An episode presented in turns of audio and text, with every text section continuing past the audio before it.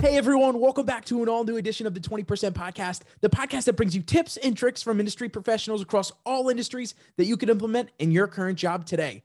Today's guest is Tom Alaimo. By day, Tom is a growth account executive at Gong. And by night, he's the host of both the Millennial Sales and Revenue Collective podcast, where he helps salespeople at all stages of their sales journeys. Tom and I had a fantastic conversation. First, we talked about how Tom cut his teeth early in his sales career selling Cutco knives. And we also talked about the best ways to get out of a slump, the rep and manager alignment, why your company needs growth reps, the 5149 concept, being bold and dreaming, and much more. Enjoy this conversation with Tom Alaimo. Tom, welcome to the show. Thanks for having me, Tyler. Excited to be here. I'm so pumped, and it's not often that I get to talk to another growth rep at another SaaS company. So, Tom, you just want to do a quick intro to to who Tom is, and and then we'll kind of jump into it from there. Yeah, yeah. Um, well, Tom Alaimo here. Uh, some people refer to me as Tommy Tahoe. Um, I'm a growth uh, AE over at Gong. I host the Millennial Sales and co-host the Pavilion podcast, and uh, just obsessed with uh, personal development and trying to help you know other young salespeople succeed in their careers. So uh, excited to be here.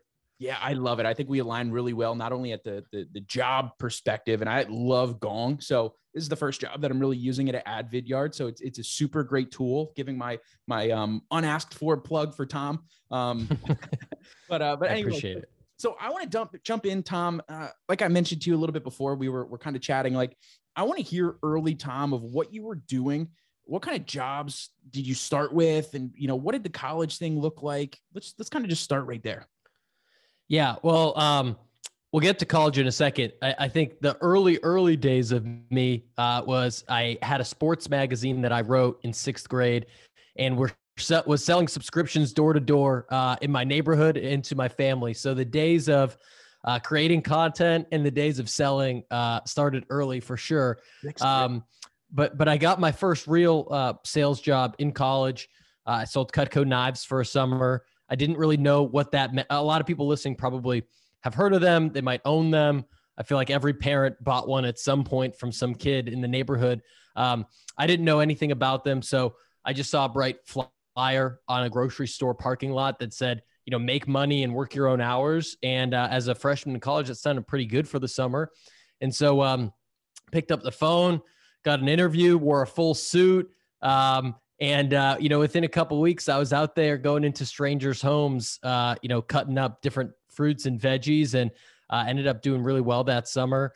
Uh, number seven in the New England for sales, made some good money and learned some of the basics of sales. So it was really the the best way to start off a sales career, I think. So before we jump into some of the skills that you learned here, I want to hear like, so would you would you get demos and then be able then go into somebody's house like scheduled, or would you literally carry like fruit around in your backpack? And if somebody was ready to open the door, like, let me show you how this tomato cuts. How did that work? Yeah, yeah. So it, here's the logistics of how it broke down. You weren't I don't know if it was a law or just what they what they wanted. They didn't want you going door to door. Uh, maybe because you're carrying knives. I don't know. Uh, so it's all cold. You learn how to cold call, and you start with someone you know. So I started with my aunt, and then you know during each meeting you're getting referrals at the end, and so your goal is to get walk out of that meeting uh, with a sale and or at least 15 to 20 different people with their phone numbers uh, and you're call blitzing like every single morning or every single afternoon to try to book meetings. Um, and so, ideally, you know, you're you're blitzing in the morning. You got three to five appointments throughout town uh, that you're driving to, and you might spend an hour or two in each person's home. You know, giving them the pitch. Uh, you cut up a penny. I like to like ask what they're cooking for dinner, and so we start kind of chopping things up that they might like, and um, you know, at some point, ask for the sale. I love that. So you you learned even personalization to that specific person, right? So like early on, you could have just said, "Oh, I'm going to go in here and do the same pitch, the same deck that I've been doing to everybody else." But you took the time to personalize that. What other skills did you learn that were most effective in that early job that you would have thought, ah, maybe I don't need this later on in my life, but you realize now that that was important? Yeah, I mean, the first thing that comes to mind is goal setting, right? Like um, anyone that's been in sales at all knows the the more clear and concrete that you can set goals for yourself and personalize them outside of what your quota is or whatever. You know, at Cutco, there's no quota, but uh, I had a manager that was walking me through, hey, you know, if you want to be the number one rep or if you want to earn, you know, a few thousand dollars or whatever it is that you want to do, here's how you're going to do it. And here's how we break that into small steps. And we accomplish that every single week. And, you know, really kind of took me under his wing to do that. Right. Um, and that's invaluable in sales. If you're only going off of the quota that your company gives you, you're really not you're really not making the most of the situation if, if you but if you have this car that you want to buy or if you're trying to save money for a down payment on a house or you're getting into the real estate game and want to buy a, a, a something or you just you know like these new air jordans whatever it might be if you have a goal that you're trying to hit i think it just makes it a lot easier to get there.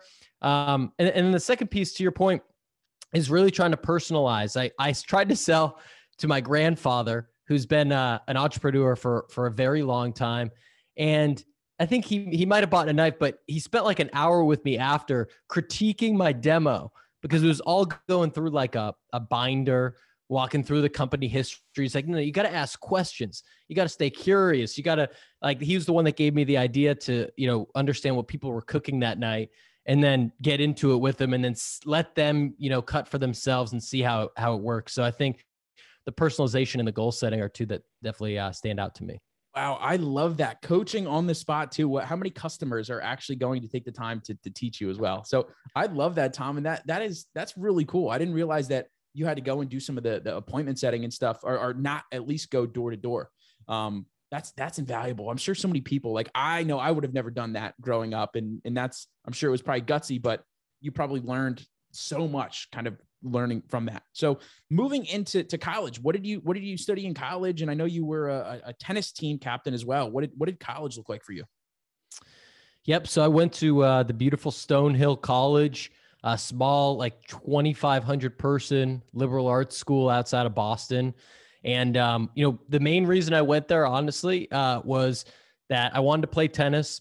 I wanted to stay close enough to home where my parents could go and, and watch a match. Uh, and I got some, uh, you know, uh, scholarship money to go there. It's the only place that was going to pay me to uh, or, or, pay for part of my tuition. So that's why I went there. Um, I studied marketing, uh, majored in marketing, and minored in entrepreneurship. And um, really, until that Cutco example, I, I, didn't even know sales or B2B sales was a job. So I, I had no idea truly what I wanted to do until that moment. Um, but I did that, played tennis for four years. Uh, like you said, was the captain uh, yeah, tennis is definitely one of the the joys uh, and one of my main hobbies in life. And um, you know, the lessons of anyone playing a sport and trying to master a craft is, uh, you know, is unbelievable as a kid and and teenager growing up.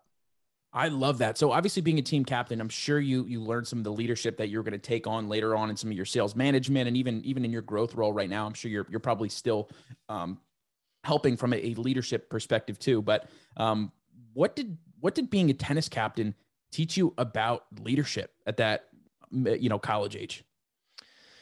Yeah, I mean, tennis is a unique sport, right? And I don't know if if you've ever played or anyone else has, but you know, a lot of sports that we play growing up, especially in America, like basketball, soccer, hockey, baseball, some of the key ones.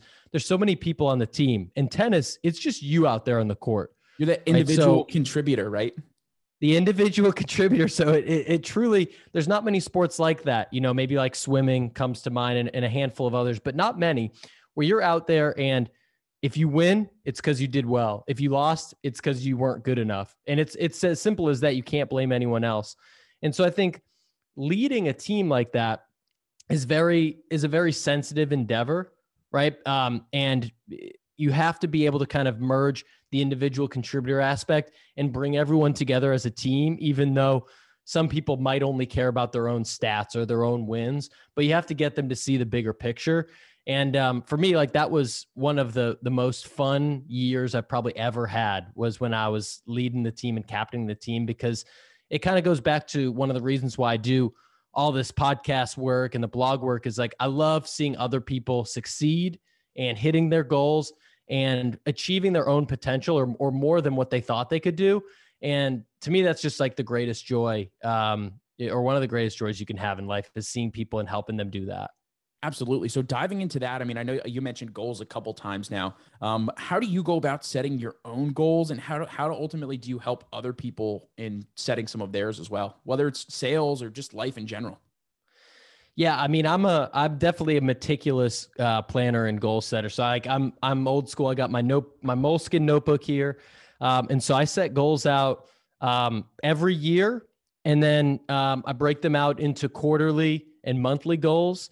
Um, and it might change throughout the year what I'm trying to accomplish. But what I really try to do is is pick one big thing in each of my main. I call them like a life bucket. You know, like there's your finance bucket, there's your work bucket, there's your relationship, your health, um, in your spiritual bucket. Right. So there's what five or six different things.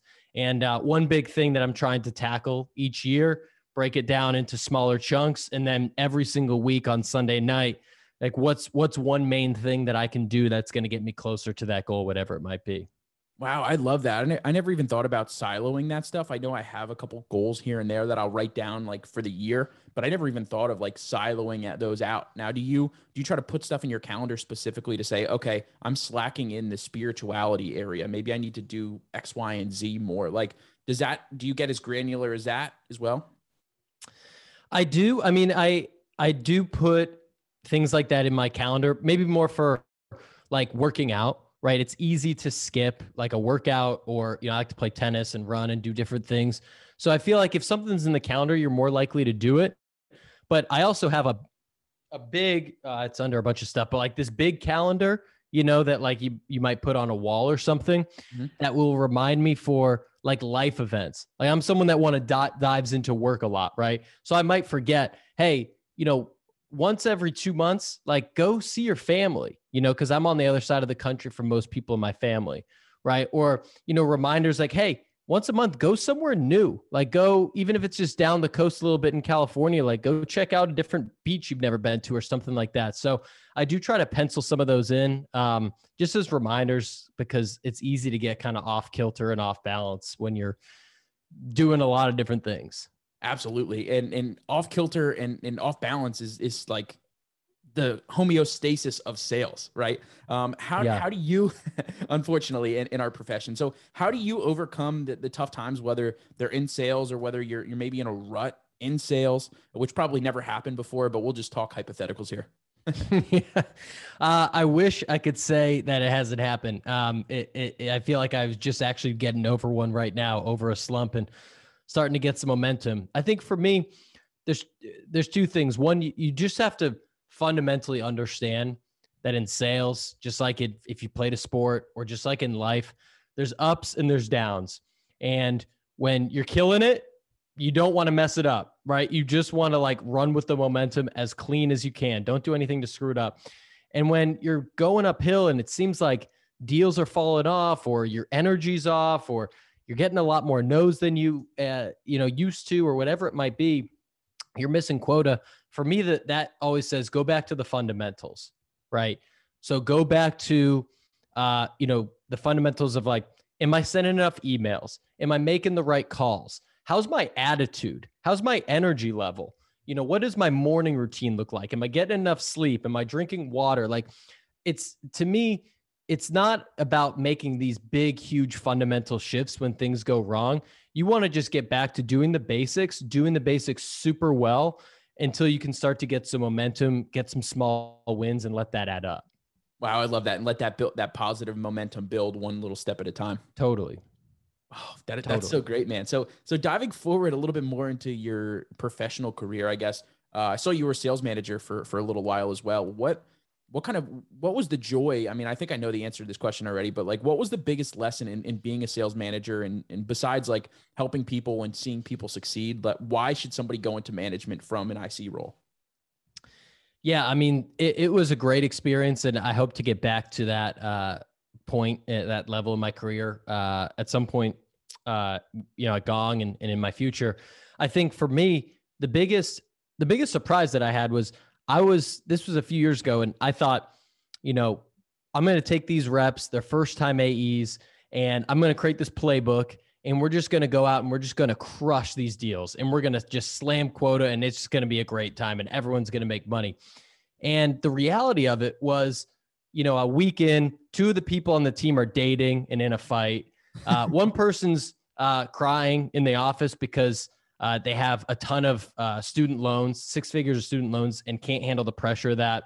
Another person is related uh, to my boss at the time, our VP of sales. So it's like there were all these interpersonal connect like webs. And the hardest part was like that's what a lot of time and energy was spent on because we're not ro- like salespeople aren't robots that you just right. plug into some spreadsheet. Like they're humans and they have times where they're stressed out or they're anxious or they're super happy or they're motivated or unmotivated. And you have to deal with all of them individually. And I so super overlooked that going into it. And uh, it was a, huge learning moment for me for sure. And what was the biggest lesson, or, or just diving into that a little bit? How did you overcome some of the that breaking through the interpersonal stuff and saying, let's get down to business here? What does that side of things look like? Like once we get like once we get past that and like get into the actual like I'm, uh, I'm saying like tactic. how do you how do you cut through that like with those obstacles in front of mm-hmm. you? Like yeah, we have these two people dating, but and this is a struggle here. But bottom line is we need to get our job done. What is the strategy to try to lead through that? I mean, I'll take any advice I can get from other people that might be listening to this. But but what I what I reach think, out to Tom. yeah, hit me up. Uh, what I think you have to first show people that you care about them and you can build trust. Because if they think that you only care about the number and the quota and them making you look good and, and making money, then they're not going to buy in on whatever it is that you have to say. So I actually think those conversations up front are super important. Um, getting to know someone, right? What does motivate them? Where where's their headspace? Are they trying to be the best rep in the company, or are they not sure that they're even right for sales and they're just trying to like go day by day or somewhere in between, right? And I think if you really get where people are coming from, what their ambitions are, where they're trying to go, where they're strong, where they're not as strong, then you can help guide them. And they know that when you're pushing them or you're asking something of them, it's in their best interest also. It's not just because you have this number both hanging over both of your heads. So um, I do think that you got to build trust. And when I think about leaders that I've worked for, like I want them to know what I'm all about and want to help me get to my next level. And if that's the case, then like you tell me to do something, I'm in. Like if I know that you have my best interest in mind, like I won't ask questions. Like let's just do this thing. Wow, and I love that. And I, I for those not watching the video, I, I smiled there because literally I'm, I'm brand new at Vidyard when we're recording this, um, and I literally just had those same conversations with my leader of like, hey, this is what I want to do. We just bought a house. I want to, you know, get it paid off in ten years. I want to do this. I ultimately want to get into leadership at some point. You know, so it's funny that you say that. That I literally just had some of those conversations with with my leadership here. But um, talking about um, that whole process. I mean, it sounds like you're literally going through the sales process with the people that you're working with of okay, how do we build trust number 1? That's yeah. that's like fundamental sales 101. Learn what they want, learn what's driving them, what motivates them. To me, when you were ta- when you were mentioning that, it sounds like you're going through a sales process. So do, do you think now that you because you have a pretty interesting perspective. I don't know too many folks, I don't know too many people personally rather that went from the IC role to management back to IC again. Um, how has that leadership, some of those skills, helped you propel in your growth role at Gong right now as well? Yeah, it's a good question. And just to to touch on that also, um, you know, I was a player coach uh, when I was there at Tech Target, so I was doing both jobs. I had, uh, you know, a, a, three or four million dollar uh, number as a rep, and then I had somewhere between three to five reps that I was also managing. And so at some point that was unsustainable. Um, and so I did, I just want to touch on this that I did intentionally take a step back to hopefully take three steps forward um, and try to get somewhere that I believed in, like Gong uh, at the IC level, which may on a resume not look good that you you drop down. But I think if you're in the right spot, like like Vidyard's a great company as well, um, it, it allows you to propel forward. So I did want to just kind of like dismantle that myth that you can't do something like that. I think if you're in the right place um, and growing, that that can be sometimes a good decision. Um, but to answer your actual question, I think it just helps to give me perspective. Once you've been in the actual shoes of a manager, you know what they're looking for more easily. You know what might frustrate them. You know what might make you uh, their kind of like right hand man or woman, right? Um, and make them trust you. And so I think it's just made me a little bit have a little bit more empathy for the managers out there that like man they just get kind of like sales managers get a tough rap on linkedin and stuff you know it's just being like dashboard managers and stuff like that. Or driving, driving the corvette or the mustang right? Like- yeah, yeah yeah yeah. It's a it is it is sincerely a tough job um, and i think it just helped kind of give me empathy for that um, so that i could hopefully be a better rep and a better person you know a better employee because of it so do you think that that's going to help you as well? I mean, and it's not like kissing ass or anything, but like you're you're able to have a good relationship with the management and understand what they're coming from. Do you think that that's going to set you up for your management future at Gong as well, or or wherever else your career takes you? Yeah, I mean, I think that's part of it, and like I think this is an a very very underrated part of people. Eh, all week long, I get DMs from people about something I did with the podcast, asking questions about career growth, things like that. And I think something that's super underrated is you have to be, let's take, put numbers aside. You have to hit your quota, obviously. That should go without saying. But you have to be someone that your boss or your boss's boss sees as super valuable and really trusts. And there's something that I learned from an author named Ryan Holiday. I'm not sure yeah. if you're, yeah, oh, you're oh, yeah. smiling. The, you're Obstacle is the Way is one of my favorite books. Yeah. Okay. Me too and he calls it the canvas strategy. Uh, which, long story short, if you clear the path for the person ahead of you, right? If you make the life of your manager easier, and that helps them propel their career, well, guess who's going to be following right in their footsteps? The person that helped them out. And I don't think that people think about. I think people think about it in the reverse. What can my manager do for me to help me in my career, which is fair. But if you start thinking about them and their goals and ways that you can make their life easier and avoid different obstacles, I I think that's a really good strategy to help you get ahead. A million percent. I totally agree with that. And I think too of like having that success is a byproduct of helping the other people. Like you're still achieving that same goal that you're looking for, but you're still putting more of the good out there. And uh, I truly believe that all that good's going to come back to you too. So, um, so I love that, man. So let, us dive a little bit deeper into into Gong right now. Um, I love that you're on the growth side of things. What are some of the, the biggest skills that you've learned? I mean, Gong is growing like crazy. Um, and I'm sure you could probably dive into the numbers of, of whatever it was. But um, what does it feel like to be a growth rep at a, a hyper growth SaaS company? Yeah, man, it's it's an amazing opportunity. Um, you know, we've had amazing growth at Gong. It's an amazing place to be, uh, just surrounded by all stars all over the place specifically as a growth rep for some of these really fast growing SaaS companies. Um, and Gong has been historically uh, fast growing in the, the first four or five years of the company.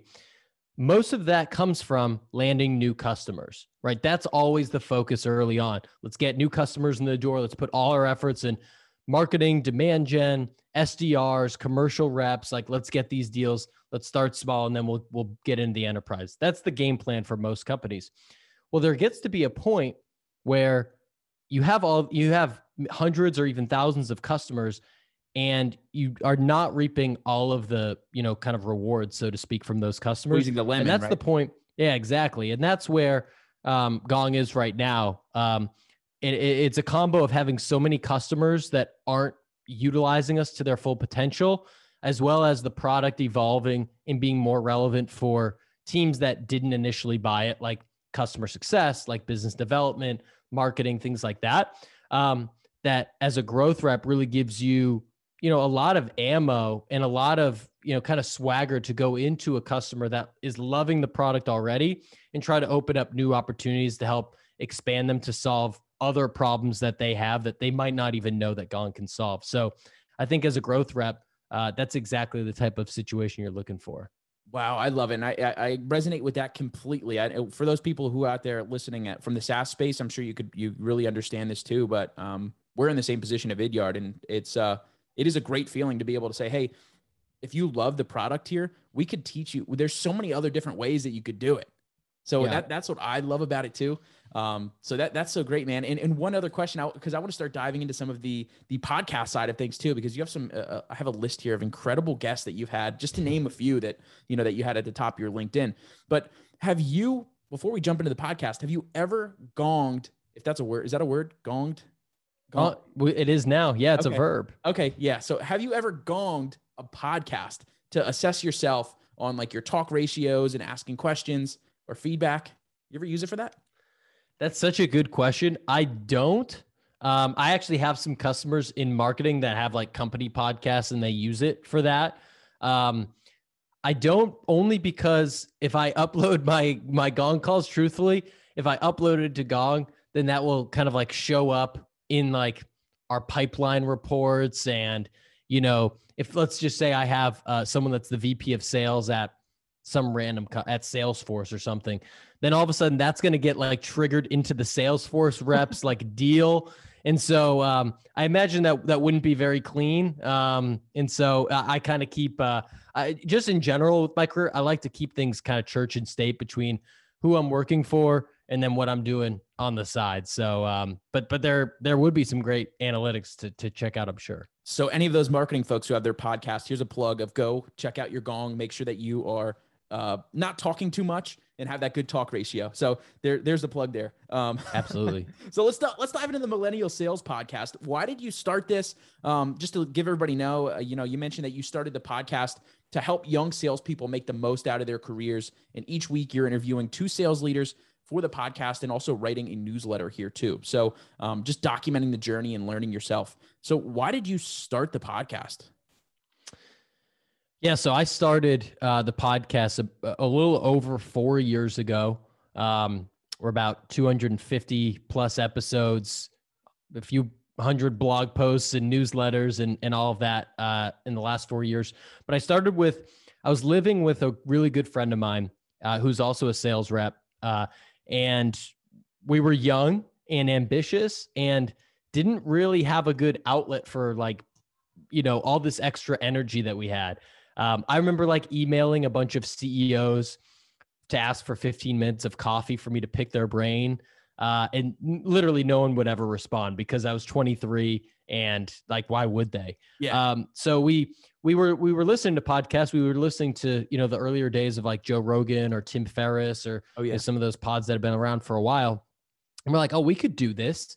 And uh, so we really just, we bought, you know, a couple cheap microphones our first episode, we went to my boss at the time's apartment with a six pack of beer, uh, put a recorder on the middle of the table, uh, and we talked for an hour about sales and you know business and mindset, and um, you know decided to go from there. And uh, it's been a long journey since there. Uh, and uh, yeah, there's been a few name changes. There's been a few direction changes with everything, but that's how it all started. And um, truly, one of the best decisions I've I've ever made. I, I a million percent agree with you. And I, I started mine for some of the same reasons. And it's really amazing how you could talk to, it's literally an excuse to talk to people that you, I, I tell people all the time that you probably shouldn't be talking to, or that wouldn't yeah. have a reason to talk to them otherwise. Right. Yeah, ab- absolutely. I mean, like that's, that's what it's all about. You, you learn so much and people say, Hey, how do you get these people on your podcast? You know, and, and, uh, it's like it's really not that hard because people love to talk about themselves and they love to promote their book or their company or whatever it is that they're doing. And so um, that's how you get you know we've, we've we've had you know Jordan Belfort on we've had some you know gold medalist athletes on and best-selling authors. And you know if you give people a chance to promote themselves then um, you know the, the, the chances are relatively high they're going to show up and I hear I hear a big lesson coming through this, Tom. And I, I like to kind of like hear throughout the course of the the episode of what some of the main core concepts are that I know you talked about goals a lot, um, but the other thing that you're talking about is putting other people first. And mm-hmm. putting other people first sounds like it, it's been it's allowed you to win in so many different areas of your life. Yeah, I mean, 100%. There's there's a concept that I hold uh, pretty near and dear called yeah, it's simple, 5149 every interaction that you have with someone, and let's stick with sales for now, but this applies to life. Every interaction you have should hopefully be more valuable for the other person than for you, right? Before you ask for a call, you got to offer something valuable. Before you book the next meeting, they need to have found whatever you had to say insightful, right? Before they sign the contract, they need to know that what you are selling is going to help whatever problem solve whatever problem they have or bring them to a brighter future whatever it might be. Um, and i think that goes the same with the person that's you know taking your order at starbucks. It's the same for your friends same for your relationships. Like in every interaction you want to be the person that gives more than they take.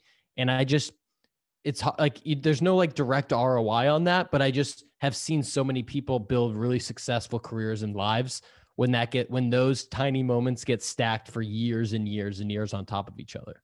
Wow, that was such a that is super powerful. Everybody should be focusing in on that 5149 lifestyle. Uh, I love that. And I love and, I, and when you're talking about this, I'm like, oh, I can't wait to snip this up and, and post it on LinkedIn because this is um this is how we think. Um and and, and that's uh that's definitely one of those moments. So um what is the what would you say is the biggest lesson that you learned from any of your podcast guests? You don't have to, you know, if you want to say their names or not, that's totally cool too.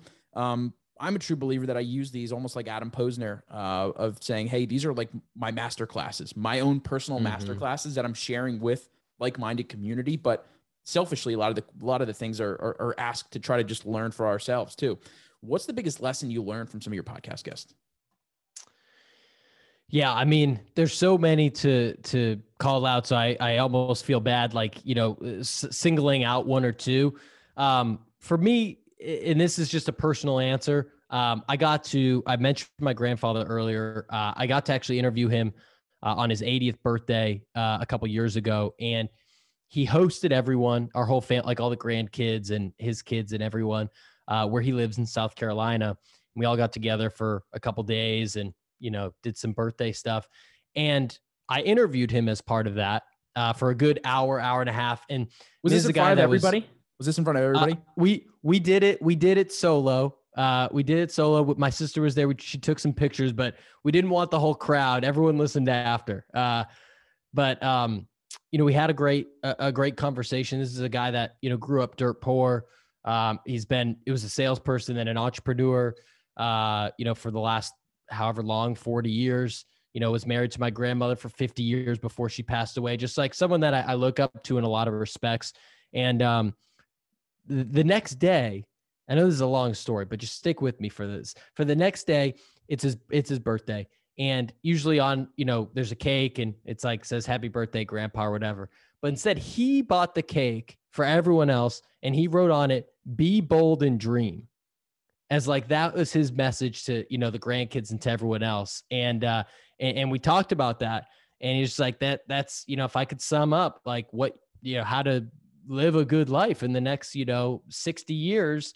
Um, do those things like be bold, like go for it and dream. You know, like don't hold yourself short and don't sell yourself short and, and get after it and go for what you want to do.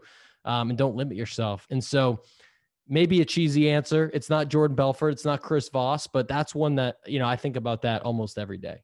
Wow, I love that. And I think I love the concept of of uh, interviewing your family members too, because I'm sure there's things that you learn about them that you probably never would have thought of or you know you, you hear in those situations where like if you're at a, a, funeral not to get too morbid but like you're at a funeral you hear all these amazing stories about them like yeah. wow i probably could have learned that if i would have just not been afraid to ask the question so maybe this is a good reminder to, to just maybe to connect with some of those people that you really want to learn their stories from as well and, and you could always learn. I'm glad that you got that lesson because that's great for everybody. Yeah totally. I mean i think how often do we overlook you know me and you are having like a, a one hour conversation here. We're both deeply engaged. We're ready uh, we're ready to get you know authentic and, and vulnerable. But oftentimes we don't do that with the people that are are you know closest to us um, maybe until it's too late. So again, you know, not trying to get too heavy here uh, for your audience, but but I think it's a. There's going to be I some tears here soon, Tom. I do, I do, I do think it's a good reminder uh, to to make sure you're having those conversations with people. Uh, we've all been siloed from friends and family for the last year and a half. Like that's just the reality of the world uh, where we've been. And so, uh, you know, if that's what you if that's what you take from this podcast, then I'd say we we spent some good time here in this hour. Absolutely. Oh, there's so many good things here. I can't wait to run this one back and, and kind of listen to it and, and, and take take some some pretty great notes. So, uh, want to dive quickly into as we start to wrap up here. Um, I told you before I'm writing this book, All Roads Lead to Sales, and how sales skills are the foundations to a successful life. Um, mm. Reason being is, as you mentioned, a lot of the things that you talked about are skills that you learn in sales that make your life better, or that you learn in life and that make your your you know back and forth, right? What why do you think someone should start their career in sales or in, in what kind of skills would somebody come out with as a result of doing it? So I I almost think that ever that should be a requirement for for someone that they have to spend a period of time uh, in their life, either in sales or a customer support or some sort of uh, job like that. Job, right? Customer facing type of job. And and here's why. It's you, what you say is completely true. Sales is is life. It, it really is. It's like it's the psychology. It's you know having empathy for people. It's asking good questions. It's connecting. It's problem solving. It's having a goal um, it's overcoming fear it's it's all of these different things that um, you know you can you can take the lessons that you learn from uh, a sales job and, and, apply them to to air, pretty much any area of life. Like here's a here's a good example.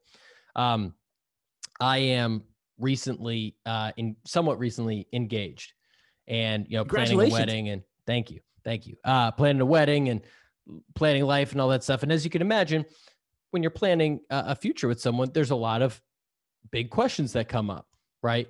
Um, like I think some of the things in sales have taught me to be better in those conversations, right? Ask a question and then shut up and listen, right? Like you don't need to like make your point and like speak over the other person. You wouldn't do that with a customer. Why are you doing it in your personal relationships? right? Think about that gong talk ratio. Yeah, exactly. you don't want to be talking. You don't want to be talking over, uh, you know, your partner, whoever it is, right? Um, and I just think some of those, some of those interpersonal skills, um, no matter what you want to be successful in, even if it's not sales, even if it's something completely different, you want to be able to have those those interpersonal, the psychological skills, um, and really just man, the persistence and fortitude that you need to get through a shitty day or, or a tough quarter, um, well, all of those things will translate. So I'm with you. I'm ready to write the back a blurb on the back of your book because uh, I, I believe wholeheartedly in that idea. Oh, dude, I love it so much, and I always get so pumped talking to other like-minded folks because I, I've talked to the Victor Antonios and the John Barrows and the Lori Richardsons, like, you know, pretty mm. much all of the legends. Yeah. I mean, the, the top of the top from the sales perspective. And, and they're all in the same motion of like, we need to do something to get sales in younger, you know, everybody needs to be in sales at some point. So I, it's my, this is my little portion. And I, and you're doing it with your podcast and trying to get people out in front of it.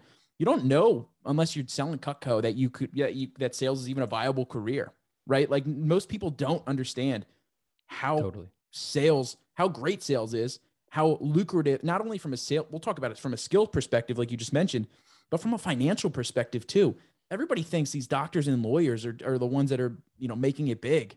They are, but sales, some salespeople that I know are blowing those things away from like if you're just talking from a finances perspective. So there's so many different things besides that, but just the skills, focusing on the skills alone, like how beneficial would it be if that was part of your high school curriculum so that you're mm-hmm. interviewing for colleges or if you're in if you're in college having it as a prerequisite course of you know you're taking your language you're taking your your gym set your gym classes but you're also learning sales because no matter if you're in marketing product marketing or I'm sorry you know if you're if you're an engineer you need to sell your idea to other people to think it's interesting if you're a doctor you're selling uh, you're selling medic medicine, not specifically, but why people should take prescriptions or why they should do your your exercise or whatever.